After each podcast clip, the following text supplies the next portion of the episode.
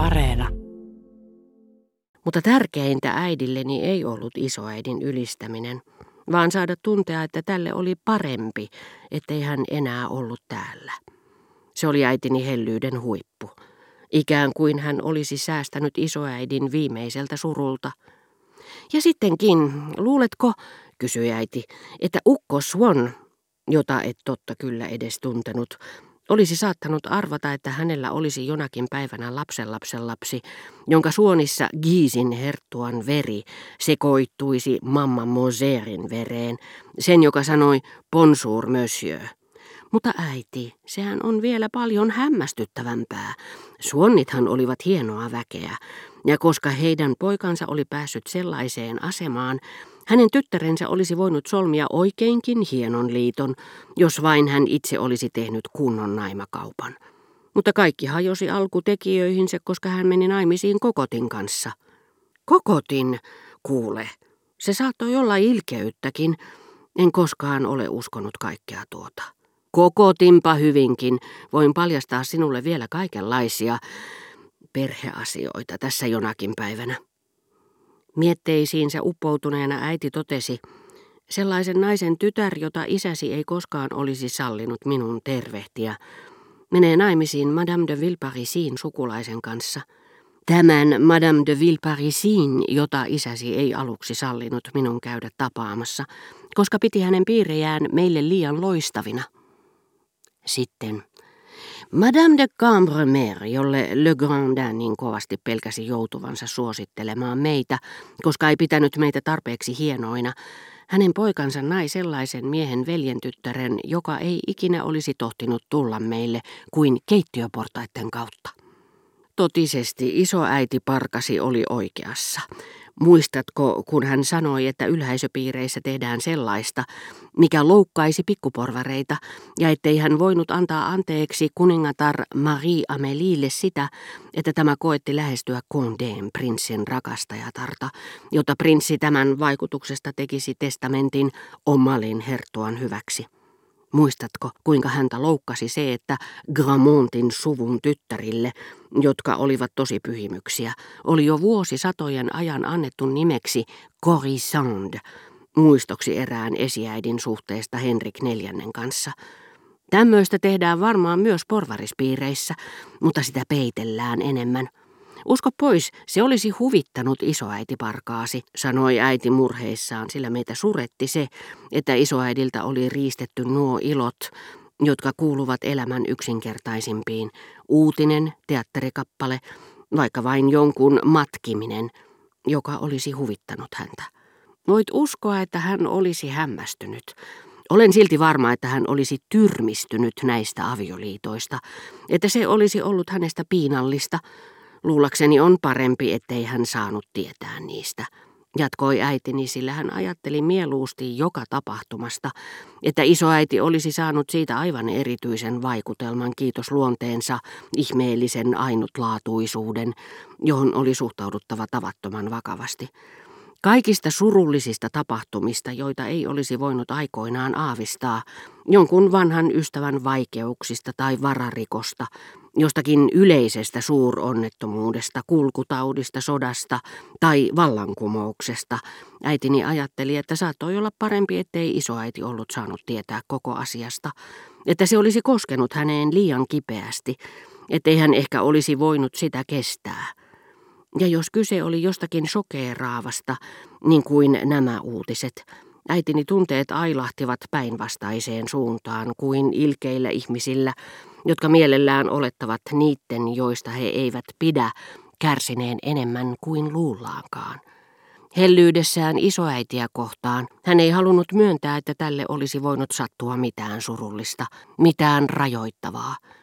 Hän kuvitteli isoäitini aina saavuttamattomiin, yläpuolelle sellaisenkin pahan, minkä ei olisi pitänyt tapahtua.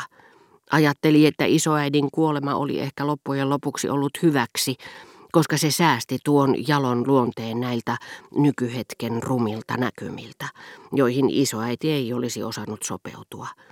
Sillä optimismi on menneisyyden filosofiaa. Koska kaikista mahdollisista tapahtumista vain tapahtuneet ovat tiedossamme, niiden aikaan saama paha tuntuu meistä väistämättömältä. Kun taas kunnian siitä vähästä hyvästä, mitä ne eivät voi olla tuottamatta, me annamme noille tapahtumille kuvitellen, että ilman niitä hyvääkään ei olisi tullut. Hän yritti tarkemmin arvailla, mitä isoäitini olisi tuntenut saadessaan kuulla nämä uutiset, mutta uskoi samalla, että meidän, vähemmän valistuneiden, oli mahdotonta sitä arvata. Usko pois, sanoi äitini ensin. Isoäiti raukkasi olisi toden teolla hämmästynyt. Ja tunsin, kuinka äitini kärsi, koska ei voinut kertoa tätä uutista hänelle, kuinka hän pahoitteli, ettei isoäiti voinut sitä tietää, ja kuinka hän näki jotakin kohtuutonta siinä, että elämä toi mukanaan tapahtumia, joita isoäiti ei olisi voinut uskoa, niin että hänen hautaan viemänsä kokemukset ihmisistä ja yhteiskunnasta muuttuivat vääriksi ja epätäydellisiksi. Sillä pikku Zypianin avioliitto Le Grand Danin sisarenpojan kanssa olisi omiaan muokkaamaan isoäitini käsityksiä samoin kuin se uutinen, jos äitini vain olisi voinut sen hänelle lähettää, että ilmapurjehduksen ja langattoman lennettimen ongelmat, joita isoäiti piti ylipääsemättöminä, oli onnistuttu ratkaisemaan. Mutta tulemme näkemään, että halu jakaa tieteen hyvät työt isoäidin kanssa tuntui äidistä pian aikaan jo liian itsekkäältä. Sitten sain tietää, sillä Venetsiasta käsin en ollut voinut seurata tapahtumia, että neiti de Forchevin kättä olivat pyytäneet Châtelleraun herttua ja Silistrian ruhtinas, kun taas sään Luu kosiskeli neiti d'Antragia, Luxemburgin herttuan tytärtä. Kas näin siinä kävi. Neiti de Forcheville omisti sata miljoonaa, minkä vuoksi Madame de Marsant piti häntä oivallisena morsiona pojalleen.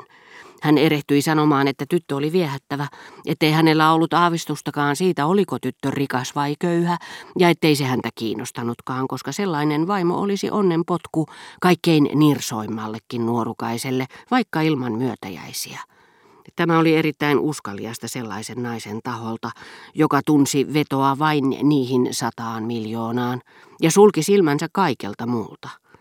Poikaansa hän siinä ajatteli, tajuttiin heti, ja Silistrian ruhtinatar esitti kaikkialla pontevan vastalauseensa, selitteli vuolaasti, miten ylhäinen sään luu oli, ja julisti, että jos sään luu naisi tuon Odetten ja juutalaisen tyttären, se olisi Faubourg Saint-Germainin loppu.